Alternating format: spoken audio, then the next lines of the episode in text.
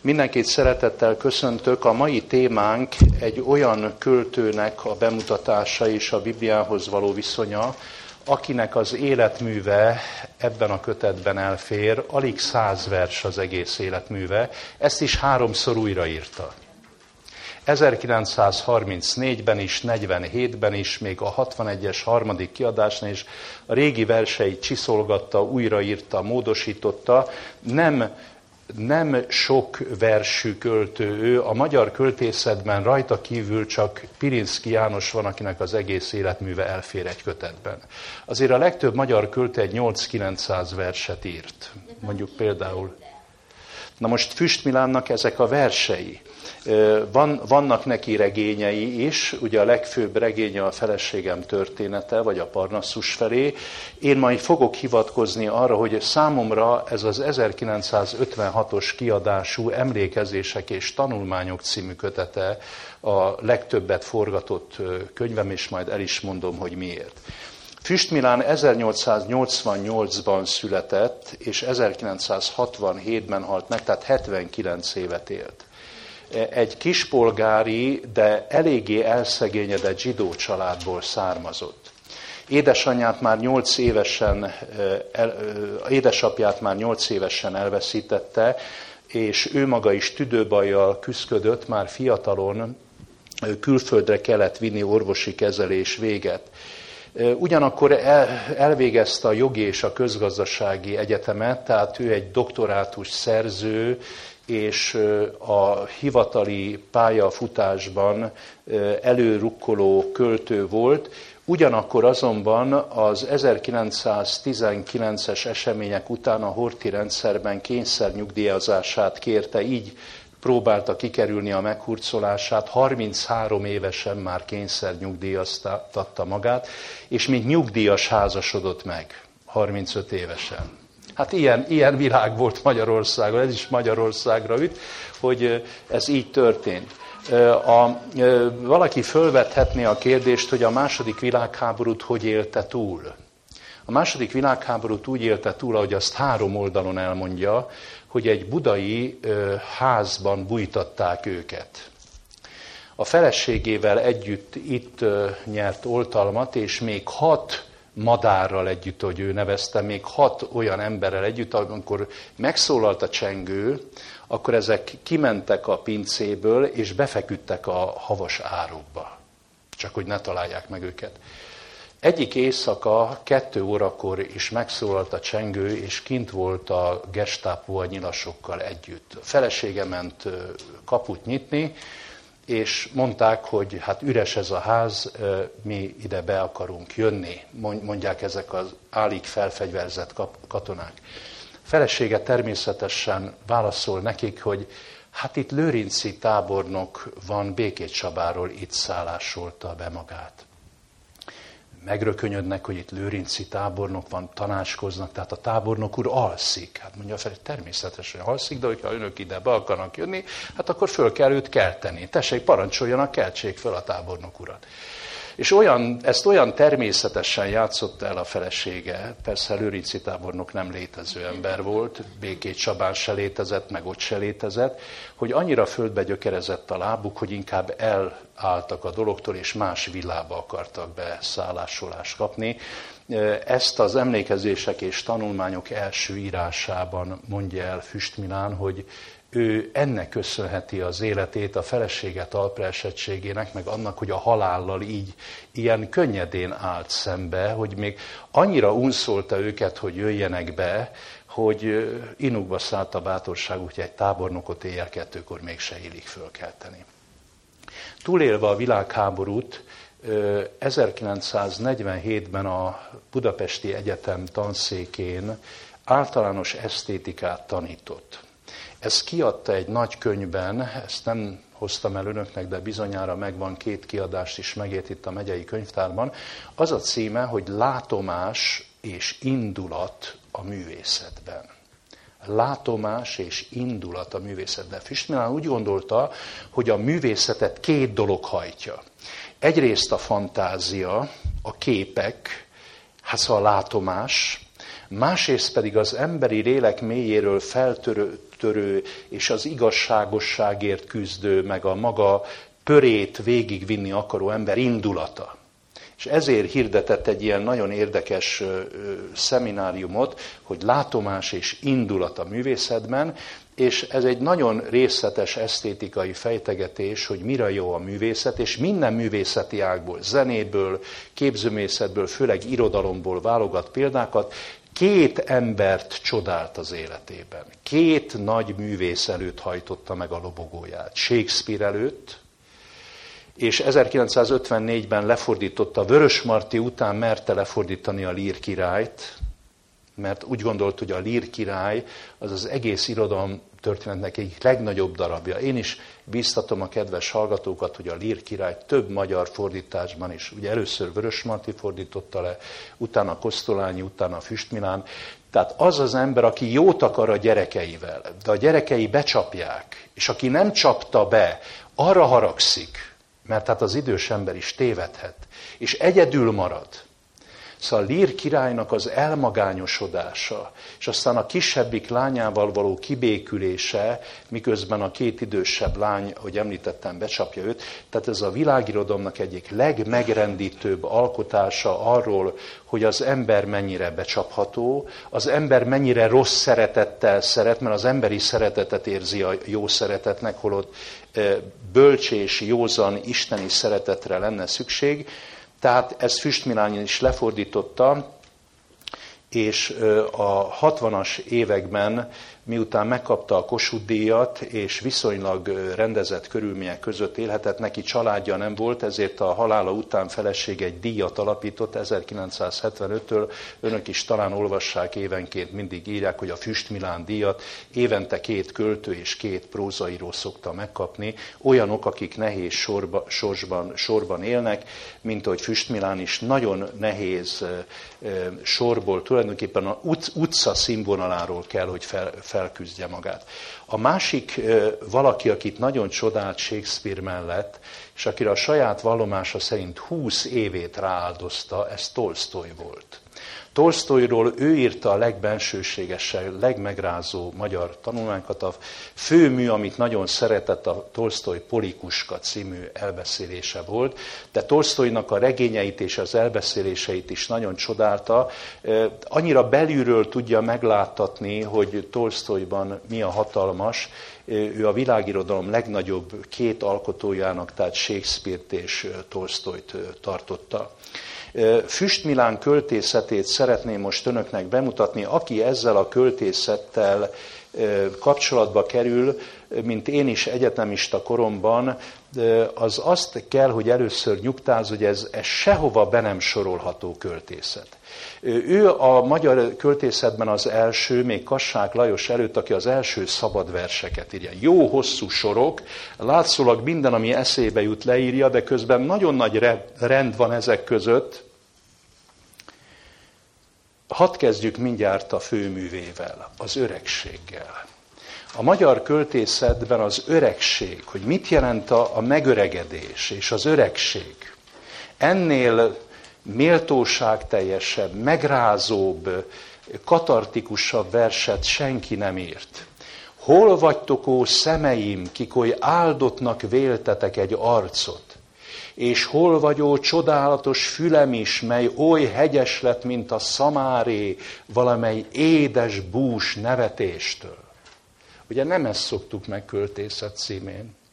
Már maguk ezek a hasonlatok is, hogy, hogy áldottnak véltetek egy arcot, olyan ódon megfogalmazás, hogy a, az, hogy szamáré, mely édesbús nevetés, ez meg kicsit olyan humoros, olyan karikirisztikus. Szokták mondani, hogy Füstmilán a fenségest a humorral a legmagasabb erkölcsi, esztétikai minőséget a legalacsonyabbal szokta keverni. S hol vagytok fogaim, ti vérengzők, kiktől felserkent nem csak a szamóca, de az annál duzzadtabb és pirosabb ajak is. Hát kell így szeretni, hogy még az ajkat is fölsértett, kedves Üstmilán. És ezt még be is vallott, hogy nem csak a szamóca serkent fel, hanem te úgy udvaroltál, meg, meg, meg úgy csókolóztál, hogy ilyen is megtörtént. S hol vagy te mellemnek, hogy irtózatos dalolása? tetszenek érezni, hogy ugye itt nincsenek rímek. Visszatér az, az Ószövetségi Zsoltár költészethez. Az Ószövetségben se volt rím. A rímet csak Európában találták ki, mert nem volt annyi metrikai lehetőség, mint a héber, a görög, a latin költészetben. Kellett valami csengő, bongó dologgal is előállni, ezért találták ki a rímet, de a régi költészet annyira, ugye érezzük, hogy, hogy ez nem annyira próza, ez ilyen ritmikus próza, ennek lüktetése van, és sodrása van és hol a kín, és hol az áldás, amelyet most hiába keresek eszelős utaimon, görbe bottal a kezemben. Tehát mert megöregedtem. Most már botot kell a kezembe vannom. Minden elmúlt, a régi szerveim már nem azok, amik voltak a szemem, a szám, a fülem, semmi nem úgy működik, mint fiatal koromban. Ugye erre játszik rá, kimondva, kimondatlanul szeretné velünk megéreztetni, hogy milyen fájdalmas dolog az elmúlás, a megöregedés, és ami mindenkire vár a halál. Nálam mindig ez a téma, egy témájú költő. Az elmúlásról beszél egész költészetében. Miért van az elmúlás? Miért van az, hogy ide születünk, és el kell innen mennünk?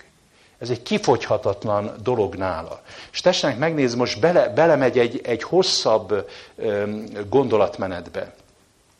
Ö, loholni bolondul, kergetni az őzet, az őzlábut, s utána ledőlni, susogni nem is neki, de a holdnak, holmi rejtelmekről, amelyeket senki sem érthet egészen, s amelyeknek zaklatott boldogság mindenkor a neve. Ugye az ember lohol az életben, a vágyait akarja kielégíteni, az akaratát akarja megvalósítani, és az emberek kergetnek, kergetnek. Én is bevettem a versgyűjteménybe például Füle Lajos Futás című versét. Az arról szól, hogy mindenki fut, fut, fut az életben, de utánunk is fut valaki, csak nem látjuk, hogy ki fut utánk. Utánunk az Isten meg futunk ezt elérni, azt elérni, amazt elérni, és itt azt mondja, loholni bolondul. Mi az, hogy kergetni az őzet, az őzlábut? Hát férfiak általában miután, vagy ki után loholnak? Ki az az őzlábú? És hol akarják a boldogságot, azt mondja, és utána ledőlni, susogni, de akkor már nem lehetnek, azt mondja, kinek sus, a holdnak beszélünk. És micsoda kifejezés ez, hogy zaklatott boldogság. Zaklatott boldogság. Boldogság az zaklatott boldogság.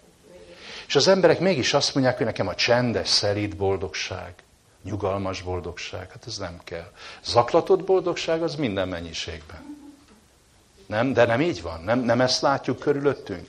Tanuljunk ebből, nagyon erőteljesen tanító jellegűek ezek a versek, de olyan, olyan kedvesen, olyan bájosan. És tessenek megfigyelni, még további kérdései vannak. Hol vagytok ti mozgalmak és fekete átkok? A mozgalmakot még, még tudom, hogy mi az, hogy mozgalom, mert hát annyi mozgalom indult már, főleg a 20. század tele van mozgalommal, meg mozgalmi nótával meg mindent eh, ígértek az embereknek, de mi az a fekete átok? Mert minden mozgalom szépen kezdődik, hogy úgy mondjam, fehéren kezdődik, aztán feketén, feketén végződik, nem? Fekete átkok. Ilyen sejtelmes egy kicsit, vibrál itt a sejtelmesség. Azt mondja, örök sietés. Hol a mohó száj, hol a nevetésem, Úristen, hol a nevetésem? S a tártalan zokogás is mikor döngő hajnalodások vértelen messzeségei, hányszor leborultam a sötétben elétek. Hogy ki mondja ezt a szót, hogy nevetés, eszem jut, hogy eszébe jut, hogy hát lehervad az ember arcáról a mosolya, hogy megy előre az életben. Milyen csodálatos a gyerek nevetése. Milyen áttetsző, milyen gyönyörű egy gyerek mosolya. És utána, hogy a felnőtt korban úgy megerősödnek a vonások, már olyan gyermeki szemvillanás, már olyan gyermeki odafordulás, szinte már elő se fordul, és azt mondja, hol a nevetésem, és hogy tárgytalan zokogás, minden csak a panaszkodás tölt be. Akkor döngő hajnalodások, vérteleme, mint hogyha dob, dobokat eh, hallanánk, hogy a hányszor leborultam a sötétbe, Értjük is, meg nem is értjük. Ez a költészet igazi vadászterülete. Az a költő, aki túl érthetően ír, hát azt lehet, hogy díjazzák az emberek, egyszer jó meghallani, aztán utána jó elfelejteni.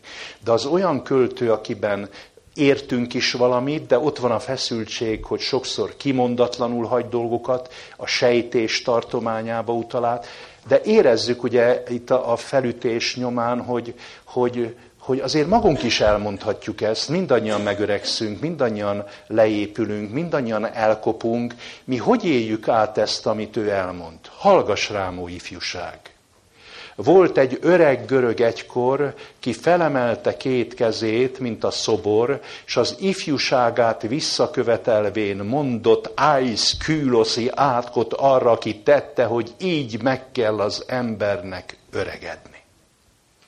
Tetszenek tudni, mi az ájsz kűloszi átok? Hát ezt a 19.-20. század fordulóján, amikor nagyon nagy nagyon nagy becsben állt Aiszkülosz. Most nem is tudom, hogy Aiszkülosz mikor játszanak magyar színpadon. Én öt évig éltem Pesten egyetemi éveim alatt, úgy szerettem volna egy Aiszkülosz, egy Szofoklészt legalább megnézni. Hát gimnáziumban tanultuk ugye az Antigonét, az Élektrát, másokat mondom. Hát ilyen nagy darabok, amik a, az ember élet legnagyobb kérdéseiről szólnak, a lelkiismeretről, a bátorságról, a kitartásról, a hűségről. Soha nem játsszák ezeket. Ma ugye Shakespeare-től Molière-en át, Ibsenen keresztül, magyar népszínművek, az embereket szórakoztatni kell. Ugye a görög színház az nem azért volt, hogy az embereket szórakoztassa. A görög színház azért volt, hogy az embereket megtisztítsa. Katarzis leült 32 ezer ember Epidaurusban, mert annyi fért be abba a színházba, olyan volt ugye az akusztika, hogyha egy ilyen lapot, ha lett volna, csak hát akkor pergamen meg papírus volt, így eltörtek, vagy, vagy eltéptek volna, az fősiket itt robajjal hangzott ott a 30. sorban. Olyan jó akusztika volt, és ott döntő dolga, Aiszkülosz az európai drámaköltészet első számú nagy alakja. Mi az ő egész életművének a summája? Tessenek elolvasni, hogy Babics Mihály mit ír róla az európai irodalom történetével. Aiszkülosz azt mondta, hogy az élet törvényeken nyugszik. És hogyha valaki megsérti a törvényeket, az számítson arra, hogy a törvénysértésnek következményei vannak. És nem lehet törvénysértő módon élni. Az életnek alaptörvényei vannak. Ezt nem az állam hozza, ez benne van a létezésünk, hogy a legalapvetőbb törvény a lelkiismeret törvénye. Hogy amit más embernek nem akar, magadnak nem akarsz, hát azt más embernek se tedd meg. Ajszkürosz után Szofoklész jön, aki erősíti ezt az ajszküloszi vonalat, ugyanakkor bizonyos értelemben fel is puhítja, Hát azért nem mondja, hogy Szofoklészi átkot, hogy Aiszküloszi átkot, mert Aiszkülosz kimondta, hogy te hazudtál, akkor annak következménye van. Ha te öltél, akkor ennek is következménye van, ezzel szembesüljél. Hogy mielőtt elvennéd a másik ember életét, gondold végig, ha te elveszed jogtalanul a másik ember életét, tőled jogosan fogják elvenni az életet. Csak nem bibliai szintű erkölcsi minőség ez, amit Aeschylus 2600-2500 évvel ezelőtt megvalósított. És ezért mondja, hogy, hogy mondott Aeschylus játkot, hogy miért kell nekem megöregednem, miért kell nekem el, elmennem innen a földről. Félig vakon állt a hegyen, csupa sugárzásba merülve, őszhaját verte a szél is, s pisla szeméből könnyei hultak, az Istenség magasztos lába elé. Füst Milánnak szinte minden versében említés nyer az Istenség. Füst Milánnál nincs Isten nélküli világ. Füst Milán úgy gondolja, hogy Isten úgy létezik, mint hogy, mint hogy sokkal evidensebb a létezése, mint hogy mi létezünk, és ez az ősz görög, görög ember is, amikor fölpanaszolja, hogy miért kell megöregedni és meghulnia, meghalnia, pisla szeméből könnyei hultak az Istenség magasztos lába elé. És mégis szava dörgött, szavától megállt a malom, megrendültek a dombok, és az öt éves kos is felemelte rá a fejét. Tetsz megfigyelni ezt a három hasonlatot? Főleg a harmadiknak ez a kis játékos, bájos jelleg, hogy az öt éves kos is felemelte rá fejét. ám de az Istenség nem nézett rá, nem felelt akkor az öregnek. Sírt az Istenség. Ugye milyen megdöbbentő? Például amikor Vörös Marti írja a véncigányt, és a Szentföldön épp háború van. És a végső változatba úgy került bele, hogy Isten sírja reszket a Szent Homban. Tehát ott, ahol egykor Jézus élt és eltemették, és ahol feltámadt, ott a Golgotától nem messze, most a 19. század közepén egymásra lő, lődöznek emberek, európaiak, meg zsidók, meg arabok. Tehát ha most Vörös Mart élne és látnám mostani közel-keletet, ugyanezt írná, hogy, hogy Isten sírja reszket a Szent Honban. Füstmilán ezt mondja, hogy sírt az Istenség. Tehát hogy lehet nagyobb nyomatékot adni annak, hogy Istent is bántja az, hogy az általa teremtett ember egyszer csak megöregszik és meghal. Hát nem ezért teremtette az Isten az embert. Isten örök életre teremtett. Hogy az Isten együtt érez, hogy az Isten szíve is megrendül, de hát nem tud mit tenni, mert mi emberek beengedtük a világba a rosszat, és nekünk a rossz következményeinek összes poharát ki kell hörpintenünk, utolsó sorban is a halállal, mert hiszen a rossz következménye a halál, a bűnzsóldja a halál. Sírt az Istenség. Mert mintha dobokat vernének a fülébe, tompa dobot, s erre felelne a hegyomlás, a hegyomlásnak felelne a tenger, oly nagyjá nőtt meg előttes, oly szenté az öregség ősi nyomora. Miért nőtt meg előtte? Azért, mert egy öreg örök kiterjesztette a kezét? Azért, mert most itt áll hajadon főtt, és látja, hogy sok ideje nincs már át, és úgy tud beszélni. Érezzük, hogy az egész stilizáció. Ez az öreg görög, ez egy kitalálás, ez egy szerep, amiben ő beleöltözik.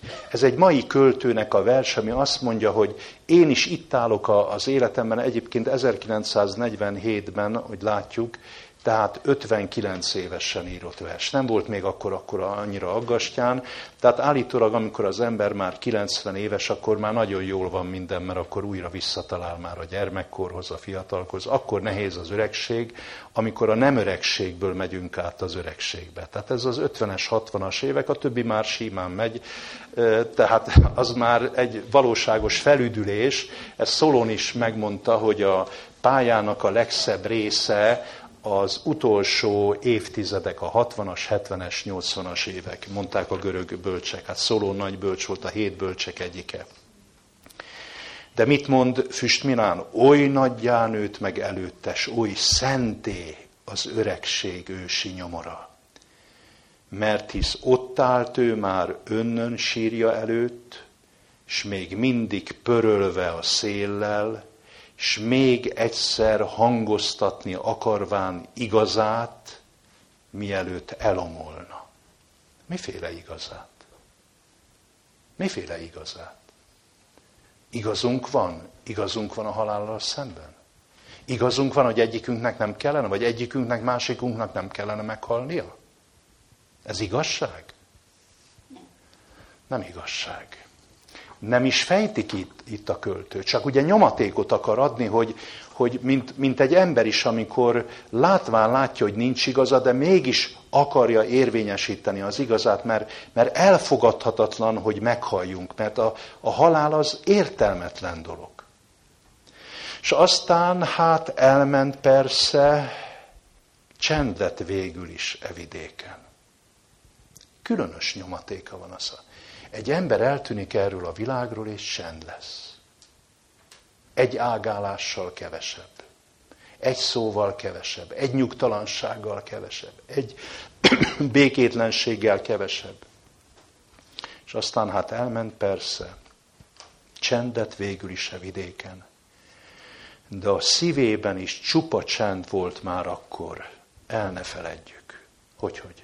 Hát előbb még pörölt az igazságáért. Most meg már csupa csend volt. Mi, mitől lett csend, amikor még pörölt az igazságáért? Nem kapjuk itt a költőt különböző következetlenségeken?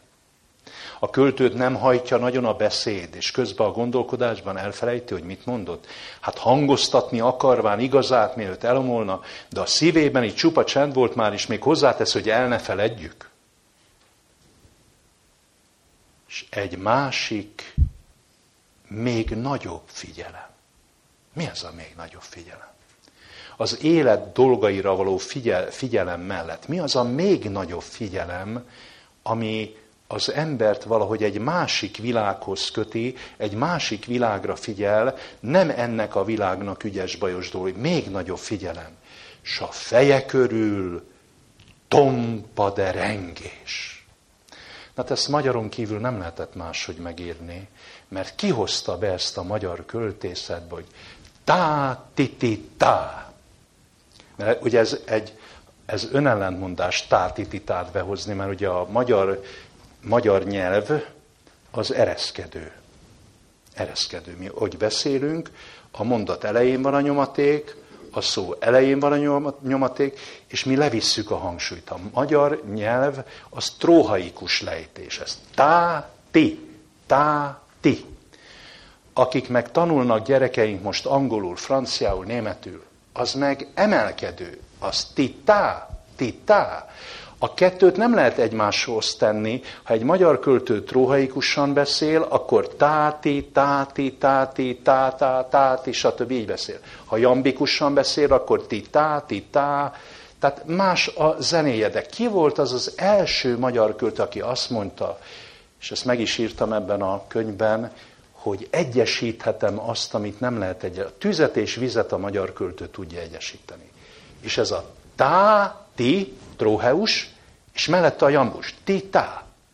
Ez addig senki nem merte megcsinálni. De hogy ez a költő megcsinálta, és ezelőtt a költő előtti főhajtás Hüsmilán, tompaderengés. A lantot, a lantot szoríts kebeledre, ha jő a halál. Jő a halál. Tá, tititá. Ez Arany János. Arany János nyelvünknek az a művésze, akit senki nem tud felül írni, aki a magyar nyelvvel azt meg tudta csinálni, amit mi álmainkban nem képzelünk el. Ez a Mindvégig című vers, amit idéztem, Arany János Mindvégig, ami arról szól, hogy az életben sok mindent elvehetnek tőlünk, meg megöregszünk, meg meghalunk, de van, aki segít bennünket ezt végigélni, és van, aki még eszközt is ad a kezünkbe, hogy ne érezzük olyan tragikusnak az elmulást és a halált, és az az egyik legcsodálatosabb eszköz a költészet. Ezért mondja, hogy a lantot, a lantot szoríts kebeledre, ha jő a halál. Ha valaki koriambust ír, mert ennek a neve koriambus, coriambus, a tá, tititász, hat mora.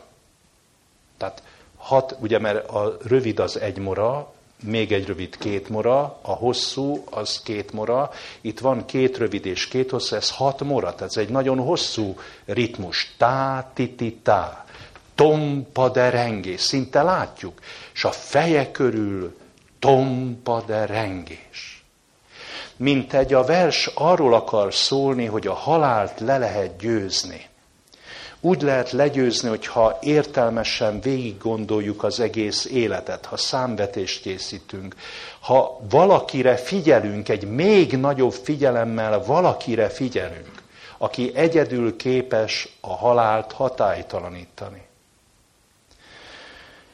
Hogy Füstmilán, aki a zsidó családban született, különösképpen nem gyakorolt vallás, de hogyha egyet tetszenek fordítani a lapon, azért a Cantus Firmusát hadd olvassam fel. A Cantus Firmus a, a zenében, ugye az az alapzenei hang, ami megy végig egy művön keresztül, mindennek el kell múlni. Elébed járul Jézus. Fejet hajt, aztán elmegy. Mindennek el kell múlni. Mindannyian elkövetünk rossz dolgokat, mindannyian magunk járultunk hozzá, hogy leépül az életünk. Elébed járul Jézus. Jézus, aki eljött és magára vette a világ bűneit. Jézus, aki elviselte minden ember bűnének végső következményét. Mindenki Jézus elé járul. Aki nem hisz Jézusban, az is, a buddhista is Jézus elé járul. A muzul, muzulmán is Jézus elé járul. Mert pusztán az, hogy élünk, az egy valakinek köszönhető, aki a bűnterhet levette a vállunkról. Ezért mondja Füstmilán, mindennek el kell múlni, elébed járul Jézus, fejet hajt, aztán elmegy. Ez az élet. Az életben, hogy megszületünk, már ott van az elmúlás, akár tudunk Jézusról, akár nem, mindenki elébe járul, mindenki neki köszönheti az életét, van, aki ezt tudja, annak szerencséje van, és együtt is működik vele az igazi hit. Aki nem tudja, az is Jézusnak köszönheti az életet. Mindenki valahogy fejet hajt, aztán elmegy. Hogy hova megy? Ez a kérdés, hogy majd Jézus hova ítéli meg ezt a menést. Élő parázsa talpán némaság ül a nyelvén, béna szívében kételj, siket agyában átok. Így fut a semmiségbe, lobogni kezd az úton, bomolni kezd a pályán, s mint a megőrült csillag okádja fájó lelkét, forog és nincsen társa, dühöngés nincs ki lássa, százszor is megfiadzik, magát emészti fajja, vakember lesz a végén, sírna, de nincs ki hallja. Döbbenetes vers azért ez? Ez az emberi élet. Így az emberi életet visszaadni Füstmilánig, mondom, hogy ez a kötetlen vers, ez a, az áradó ritmus, ez amit csak először Babics, Kassák mer megcsinálni a magyar költészetben, később aztán Vörös Sándor ezt már nagyon tökére viszi, de itt is Füstmilán egy, egy külön színfolt, egy, egy külön hang, és hogy mennyire külön színfolt. Tehát tessenek meggondolni, hogy Füstmilán zsidó származású volt. És ha elolvassa az ember az életművét, én például először nem is tudtam, hogy őnek az igazi neve Fürst. Fürst Milán Konstantin. Abból magyarosította a Füst Milánra. Én, amikor gimnáziumban és egyetemen végigolvastam először a műveit, könnyű volt végigolvasni, mert annyira áradó, sokszor annyira megkedvelteti az irodalmat, nem csak a költészetet. Tessenek elgondolni, hogy én nem szerettem az irodalmat, mert édesapám mindig azt mondta, hogy fiam, ez az irodalom. Ja, ezek a költők, meg írók, tűzre való emberek mindig nyavajognak, hol itt fáj nekik, hol ott fáj, meg ebbe szerelmesek, meg abba szerelmesek. Mit érdekel engem, hogy mit nyavajognak? Petőfi Sándor is gatyába táncol, ennyi legyen, végez az irodalommal. De amikor egyetemre kerültem és elkezdtem Füstmilánt olvasni, tessenek csak meggondolni, 19-20 éves fejjel mi kell annál jobb olvasmány, mint Füstmilánnak vaskos prózai műve, ez mind én voltam egykor. Ez mind én voltam egykor.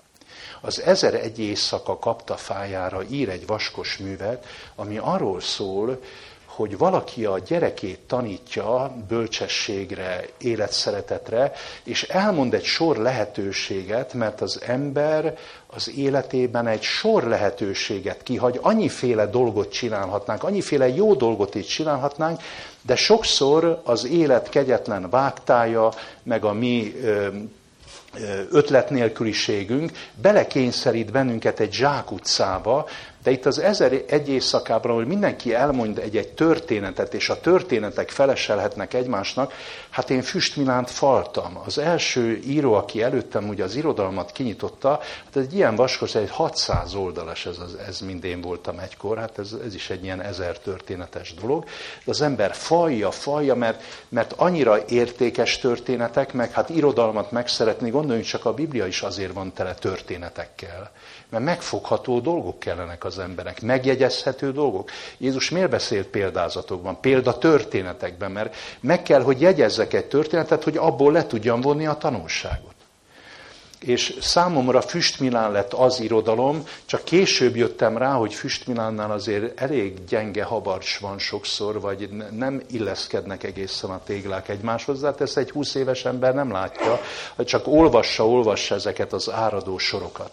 Ha visszatetszenek lapozni, egy, egy ilyen ember, aki több verset ír a magyarokhoz. Például van magyar könyörgése.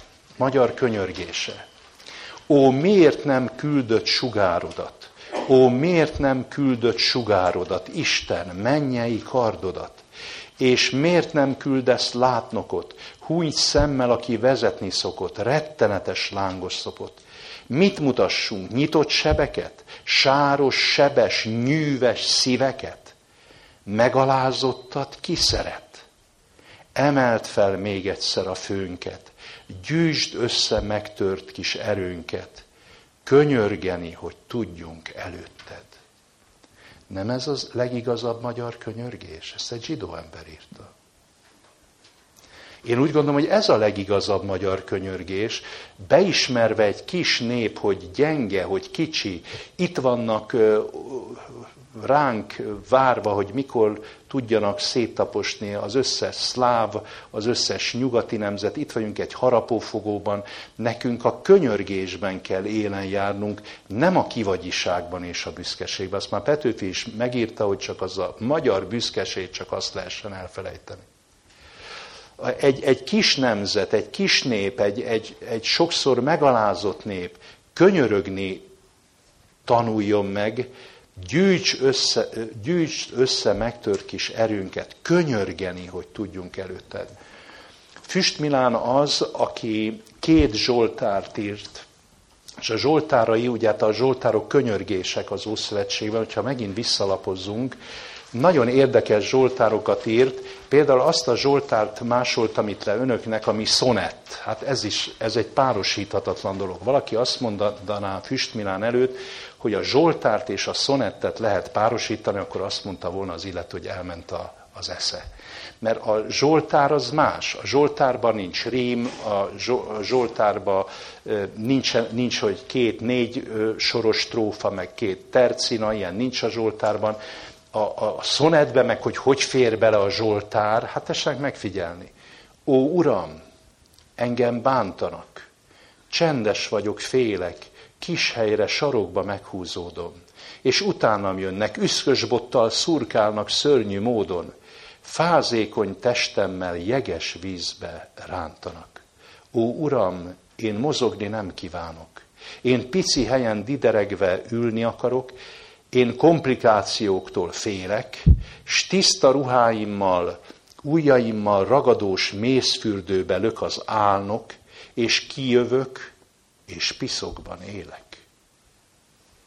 Félelmetes, ahogy megtartja a szonetnek, e, méghozzá a klasszikus petrarkai szonetnek, ugye, ami ölelkező rímekből áll. Tehát A, B, B, A. A, B, B, A. És a szonet azért nem ilyen hosszú sorokat ismerő, meg egyszerre megtartja a kötött rímképletet, egyszerre nyújtja meg, mint a Zsoltár a sorokat, és egyszerre mond el valami félelmetes dolgot tudnék, hogy én nem szeretek ezen a világon élni, mert számomra ez a világ nem élhető világ. Ne kényszerítsetek bele az életbe. Én minden komplikációtól félek. Én nem akarok beleragadni a hétköznapokba. Én, én engem ide-oda löknek, mészfürdőbe lök az álnok. Mi az az álnok nagybetűvel? Sátán? Gonosság? Mészfürdő? Tehát bájolgat, mindig édesget a bűnnek ideig, óráig való gyönyörűségében áll elő, és kijövök és piszokban élek. Miért élsz piszokban? Én sírni sem akarok, és szemeim mély kutyai a vizet zuhogva ontják, és más lehelletét útálom, s gyakorta mosom kezeim. Miért kell hát érintkeznem? Miért kell élnem? Miért nem bontják hűs, tiszta örök ágyam, tiszta angyalok? Vagy miért, hogy epszájjal magamtól mindenkit el nem marhatok? Félelmetes befejezés, nem? Miért nem tudok teljesen tiszta lenni? Vagy ha nem tudok teljesen tiszta lenni, akkor miért nem vagyok teljesen rossz?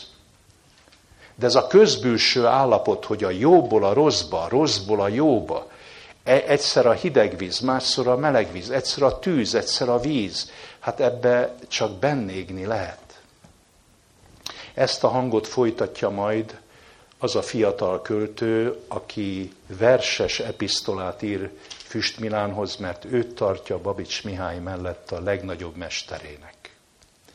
És ezért kezdi majd ez a költő így a, az ő Zsoltárát, hogy bárhonnan is lettem földre űzve, ruhámból el lenti akol bűze, nem múlik el soha. Itt Istennek barmas virága tolong egymás elevenét rágva, szörnyű lakoma. Jót soha se vártam, mégse hittem, hogy így sok nyomor zsúfolódik itten, más csillagfia, ha persze kóstolna kínunkba, gőzé omlana. Ez Füstminán folytatása Vas megyéből. Vörös Sándor. Vörös Sándor, aki ezt a hangot fölveszi, tovább folytatja.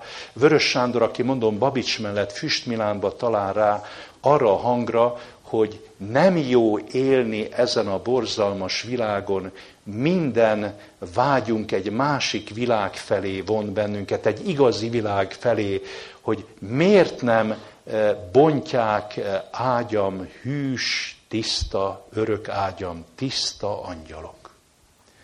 Tehát ugye az angyali lét, az igazi lét, a mennyei lét, hogy, hogy ne kelljen ennyi sok rosszba belebotolni, gonoszsággal foglalkozni. De hogyha már ez nem adatik meg itt ezen a földön, akkor miért nem tudok rontani, bontani? Apropó, Füstmilánnak három barátja volt. Azt mondja Árpád nevű barátjáról, hogy sokszor a körúton mentek, és letérdelt és megcsókolta a kockakövet. Fura egy barát, mi?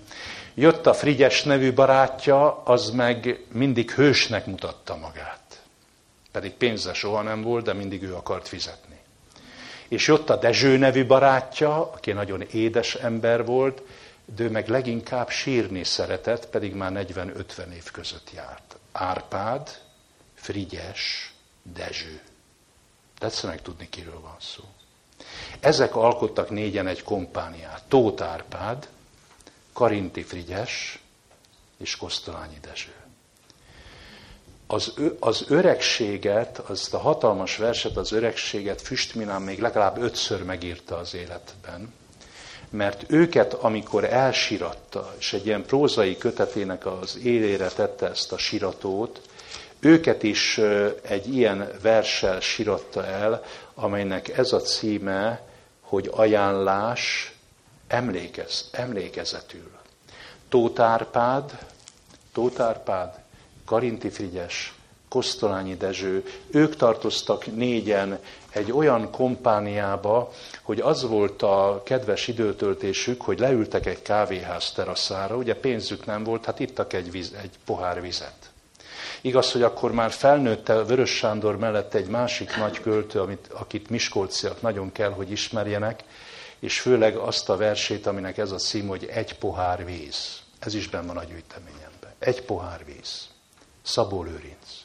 Egy pohár, gyönyörű vers, hogy egy pohár víz mit jelent az életben. Ez, ez magyar költész egyik legcsodálatosabb verse, a víz dicséret, az az egy pohár. Tehát leültek a kávéház külső teraszánk szére, pénzük nem volt egy pohár víz.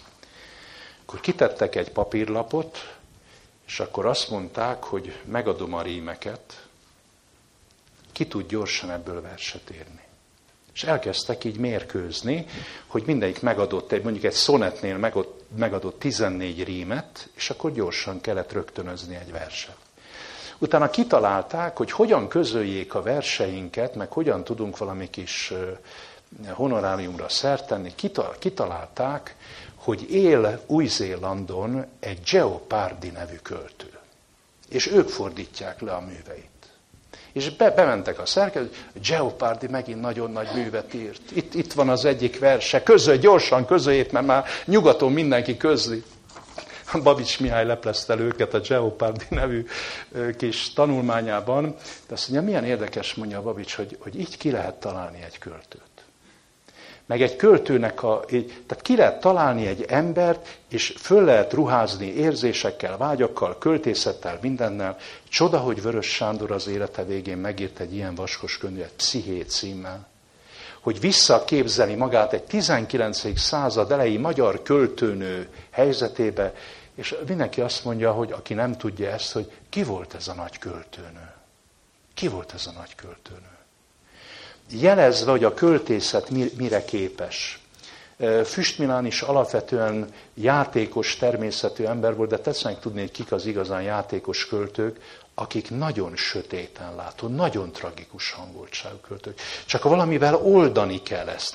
Mert itt van egy hellenista arab költő búcsúvese. Mi az, hogy hellenista arab költő búcsúvese? Az még rendben hogy arab költő, de az, hogy még hellenista, tehát a hellenizmus idején élt, és nem arab ő gyerekek, hanem ő már egy más kultúrát szívott magába, egy hellenista arab költő búcsúverse, tehát ez Füst Milán.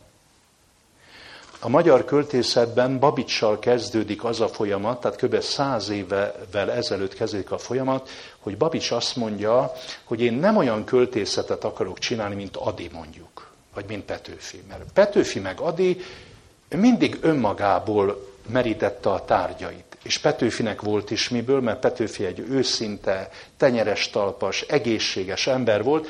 Tehát Petőfi úgy, hogy egy hét alatt meg tudta írni a János Vitézt, meg 856 verset tudott írni 26 és fél év alatt, 7, 7 évi munkás, hát Petőfi egy külön szám, nem csak a magyar költészetben, az egész világ költészetben, nincs párja. Adi meg mindig ugye a személyes tragédiáját viszi bele a versbe. De Babics azt mondja, hogy csak én bírok versemnek hőse lenni. Nem én, nem. Találjunk ki embereket, figurákat, alakokat, kicsit helyezkedjünk bele az életükbe, és szólaltassuk meg őket. Még akár tárgyakat is szólaltassunk. Sunt lacrimererum. Van a tárgyaknak könnyük. A Babics az első, és követi ebben Füstmilán, és Füstmilán, akit igazán irigyelt az életében, az Babics volt. Akkor 1909-ben bement egyszer a nyugat szerkesztőségébe, és Babicsnak megjelent egy szonettje. Füstminán vitte, megvette egy példányt az utcán, bement a szerkesztőségbe, ott volt mindenki, így levágta a földre, és azt mondta, ezt nekem kellett volna megírnom, és a Babics írta meg. Mert teljesen ugyanazt élt át az életben, amit Babics is megírt, hogy objektív líra kell. Azóta így nevezik, objektív. Petőfi meg Adi, ez egy szubjektív líra. Van miből adniuk, de mindig magukból adnak. Babics meg Füstmilán azt mondja, a költészet az nem, nem mindig legyen maga mutogatás a költő, hogy te e, erre vagy képes, vagy te benned ilyen érzelmek vannak, vagy ezt te éled. Hát nem. Egy hellenista, arab költő búcsúverse. Persze tudjuk, hogy Füstmilán, de át akarja szűrni egy arab szűrőn, át akarja szűrni egy görög szűrőn, Hát ezért játék a költészet, de tessenek megfigyelni. Ó, én völgyem, hegyem, ó, én szép barna feleségem, ó, lágy légi kéz, mely végig simítottad homlokomat, s ti éjszaka örvénye is fekete tüzei szívemnek, s félelmek anyja te hármas hekaté. Én elmegyek, én elmegyek, örökre búcsúzom, s nincs gyermeki báj, amely kicsalna síromból, s barna lánynak édes panasz, amely mosolyra késztetné ajakam, mert néma lettem, mind a föld, s néhány évszázad múlva felszánt a földművelő, s csontjaim porát a szél összekavarja. Hát tetszenek érezni ezt a verset? Lehet, hogy erre valaki azt mondja, hát ez egy butaság. Lehet, hogy valaki erre azt mondja, mit, mit, mit hősködik is, hogy, hogy itt pár évszázad múlva a földművelő mit, mit szánt ki a földből. Melyek ennek a versnek a leghangsúlyosabb, legmegrendítőbb sorai? Mert néma lettem, mint a föld. Egy költő azt mondja, hogy el kell némulni. Visszatetszenek emlékezni, hogy Babics mikor beszél erről, hogy el kell némulni. Így szólt az Úr, és Jónás hallgatott. A nap az égen lassan ballagott. Messze lépcsős tornyai Ninivének, a hőtől ingatva emelkedének. A szörnyű város, mint zihálva roppant eleven állat, nyúlt el a homokban. Döbbenetes. Ezzel végződik a Jónás könyve. Mert mit tud Jónás arra mondani, amit az Isten mond? És Istennel szemben kinek van igaza? Kierkegaard tette fel ezt a kérdést. Istennel szemben kinek van igaza? Akkor viszont hallgatni kell. Így szólt az Úr, és Jónás hallgatott. Mert néma lettem, mint a föld. Mi költők vagyunk, próbálunk az életről beszélni, de meghaladja a mi, mi, mi tehetségünket, hogy az életről érvényesen tudjunk beszélni.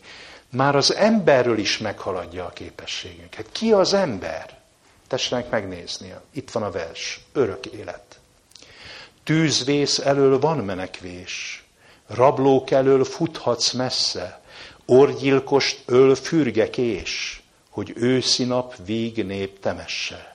És az éjszakának árnyait elűzi édes napsütés. De jaj, magadtól, magadtól menekvésed, nincs-e földön s föld alatt. Magad vagy elméd ős talánya, örökre társad, síri mécsed, s jaj, bús szerelmed vagy magad, és életed örök magánya. Ez az ember. Ki fejtette meg az ember titkát? Minden ember magányosan áll-e föld szívén.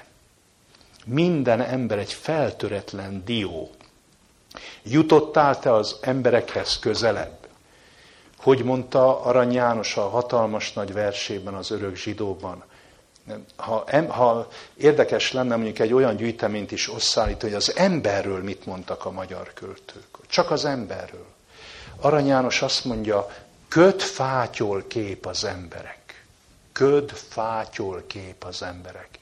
Én egy arcot sem ismerek. Nem döbbenetes két sor? Köd fágy, megfoghatatlanok az emberek. Egyszer ilyen, egyszer olyan. Nem kiszámítható, következetlen. Nem tudsz utána menni, nem tudsz építeni rá, nem lehet az emberekre építeni. Ne várjál semmit az emberektől. Köt fátyol kép az emberek. Én egy arcot sem ismerek. Egy arcot se ismersz. Feleséged, gyereked, rokonod, barátod, évtizedek óta egymás mellett nem ismered, hogy ki a másik? Arany János, aki nem bánt könnyedén a szavakkal, akinek van súlya, amikor mond, köt fátyol kép az emberek, én egy arcot sem ismerek, de jaj, magadtól menekvésed nincs-e földön, s föld alatt. Magad vagy elméd ős talánya, örökre társad, síri mécsed, s jaj, bús szerelmet vagy magad, és életed örök magánya. Ember, bűnös, bús, kalandor, eltűnődtem sorsodon. Menekülsz baráti körbe, elbújsz dús asszonyi ölbe, búvol a síri gödörbe, kígyó vagy te, majd madár, bizony lemégy a síri földbe, s még alább, a sír alá is, mint hiába szállanál, számodra nincs örök halál. Félelmetes befejezés. Nincs örök halál? Biblia szerint van. De mit ért ez, hogy nincs örök halál? Hogy minden változik, minden alakul, megfoghatatlan, az ember megfoghatatlan, kisiklik, mint a hal a kézből.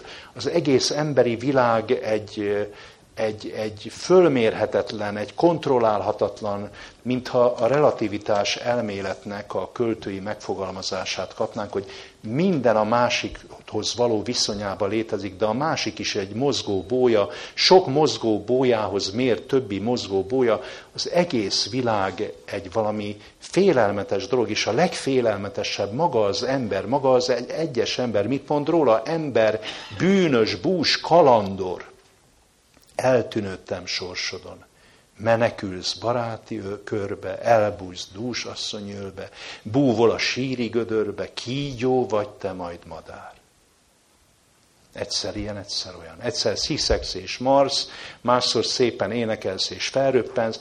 Tehát ezek a szókapcsolatok, ezek a bizarr, sokszor groteszk képek, ezek, amik Füstmilánt teljesen egyedivé teszik, és az a hangoltság, hogy, az, hogy ennek ellenére, hogy az e, élet ennyire kiszámíthatatlan, az embereket ennyire nem lehet megismerni, mégis van az életnek egy csodálatos nagy fensége, valaki adta nekünk ezt az életet, ne felejtsük el, hogy itt a Földön vendégek vagyunk, és nem mindegy, hogy itt mit csinálunk. Nem mindegy, hogy átok jön, vagy áldás jön, nem mindegy, hogy mit keresünk itt ezen a világon, és nem mindegy, hogy mi lesz majd a végső sorsunk. De mit jelent ez, hogy számodra nincs örök halál? Kedves hallgatók, meghagyom önöket ezek között a kérdések között. Füstmilán kötetét, aki megveszi, mondom, száz verset sem tartalmaz és háromszor írta át. És ilyenek, amikből én próbáltam egy kis mustrát adni, a magyar költészetnek eh, valóban egy eh, eh, semmiféle külön csoportba, osztályba be nem sorolható alakja, a nyugatosok köréhez tartozott, de sokszor a nyugat sem merte közölni a verseit, tehát ugye nyugatban közölt Adi, Babics, Tóth Árpád, Juhász Gyula, Kosztrány és a többiek, de sokszor nem merte közölni. A 20-as, 30-as években annyira félt attól, hogy egyrészt zsidó származása, másrészt pedig bizonyos radikális nézetei miatt üldöztetés szenved, hogy ezért kérte 33 évesen a, a nyugdíjaztatását, az irodalomból élt.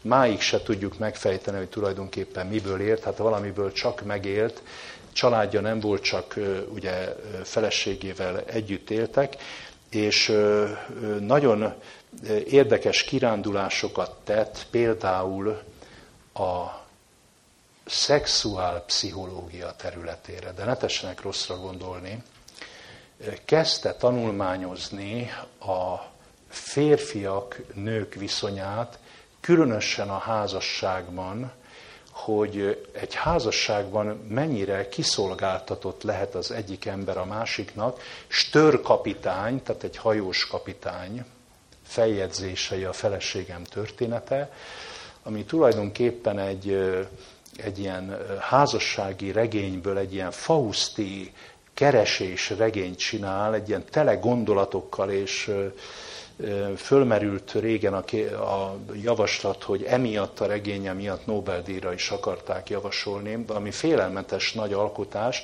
az emberi lélek mélyébe, meg az ember motivációiba, hogy, hogy mit gondol az ember, meg, meg, meg mit akar. De azt ne felejtsük el, hogy az ő életét is a felesége mentette meg. Mert a felesége nem találja ki a Békét Sabai tábornokot, akkor én most önöknek Füstmiláról sokkal kevesebbet tudok beszélni. És ha most is előkerülnek még Füstmiláról adalékok, és én is pályámat azzal kezdtem, hogy Füstmilán egyik legvastagabb könyvéről kellett írnom hosszas ismertetést. Én, ha valaki el, őt elkezdené olvasni, akkor az 1905-től 1945-ig vezetett naplóját javasolnám. Ez két kötetben megjelent, Füstmilán naplója. Hát ez, ez valami pazar felismerésekkel teletűzdelt napló, és valami, hogy tetszettek érezni, ahogy megszólaltattam a verseit, vagy, vagy egyáltalán a hangját, hogy ez, ez egy tragikus, a tragikumot elégiába oldó, de ez egy, nem egy támadó hang, ez egy siránkozó hang, ez egy panaszkodó hang, ez olyan bájosan visszavonuló, és ami olyan hang, ami azt mondaná, hogy bocsánat, hogy élek. Nem akarok senkit megsérteni, de óhatatlanul mégis sok embert megsértek, de bocsássatok meg nekem ezért. Az élet legfontosabb lényegének az irgalmat és a jóságot tartotta. Ezért tudta csodálni Tolstoyt, az irgalmat és a jóságot tartotta. Amikor elmegy két orosz ember a Szentföldre, és közben különböző nehézségekkel találkoznak, de találkoznak szegény emberekkel, és a szegény embereket az egyik az ő betevő falatjából, inkább nem eszik ő, de a szegény embereknek mindegyiknek tudjon adni egy-egy falat kenyeret. Itt megáll Füstmilán tolla, és azt mondja, ez a világirodalomnak a legszebb része. Az irgalom és a jóság. Hogy ő is érezte, hogy, hogy Isten világrendjében az irgalom és jóság világrendjében ez a fő törvény. Igazán szeretni a másik embert. De a világ nem ezt csinálja. És azért élhetetlen számomra a világ, azért nem tudok soha hasonulni a világhoz, mert a világ önző, kegyetlen és elviselhetetlen. És egy másik világra vágyom. Egy olyan világra, ahol majd ágyamat, tiszta, fehér, hűs ágyamat tiszta angyalok bontják, és ott majd elmondhatom Istenem, hogy mit éltem át itt ezen a világon. Van egy másik Zsoltára is, ezt nem tudtam lefénymásolni, azt is tudom az önök figyelmébe ajánlani, de ha valakinek más kérdése van Füstmiláról, átadom a szótesnek, nyugodtan kérdezni. Ennyi fért bele az őszi sorozatunkba, Juhász Gyula, Tótárpád és Füstmilán. Talán, igen, talán önöknek a legismeretlenebb azért Füstmilán volt, ezért adom át a szót, hogyha bárkinek kérdése van. Füstmilán művet sajnos nem tudtam hozni, de antikvárokban viszonylag elérhetők ezek a művek. Ha, nem, nincs is most, de előjegyzésre egy fél éven belül előkerülnek ezek a művek, 1000, 1500 forintért ezek megvehetők Persze más az én szempontom, aki hát tanári, meg irodalmi pályára készültem, tehát nekem már csak kötelességből is végig kell olvasnom a magyar irodalmat, vagy a magyar költészetet. De nekem akkor, hogy mondja Madács, akkor lelkesített, 19-20 éves korban. Azóta már én tá- eltávolodtam jócskán ettől a hangnemtől és ettől a költészettől, de most, hogy most is újra foglalkoztam vele, később is azért elő, előjött a pályámon, azért azt nem tudtam letagadni, hogy itt egy nagyon besorolhatatlan költőről van szó. Ebbe, ennek a kiadásnak van egy érdekessége, hogy mivel őt sokan támadták, Hát mert részben egy zsidó költő, nevezzék Szépernőnek, vagy Somjó Zoltának, vagy Füsmilának azért mindig támadásoknak van kitéve, nem csak Magyarországon, persze más országokban is. Ezért ő az, az összes verseinek a végére egy olyan 10-15 oldal gyűjteményt állított össze a róla szóló leghíresebb kritikákból, ez a Kosztolányi tól kezdve a Karintin át az akkori kritikusokig terjed, úgyhogy nagyon érdekes, hogy őt az 1910-es évektől a 40-es évekig minek tartották. Tehát az is érdekes ez a kötet. Meg van benne még egy, egy Kaszab Ilonának tulajdonított versek, hogy ő mondja, hogy kapott egyszer egy nagy versgyűjteményt, és annyira megdöbbentett, hogy egy hölgy ilyen jó verseket ír, hogy ezeket ő átsimította, és így a saját neve alatt de jelezve, hogy ezek Kaszab Ilona versei, ezt is beletette a gyűjteményébe. Hát ez a Vörös Sándori pszichének a kezdeménye. És egyben ennek a szerepköltészetnek a kiteljesedése. Tessenek nyugodtan kérdezni, hogyha van kérdés és hozzászólás.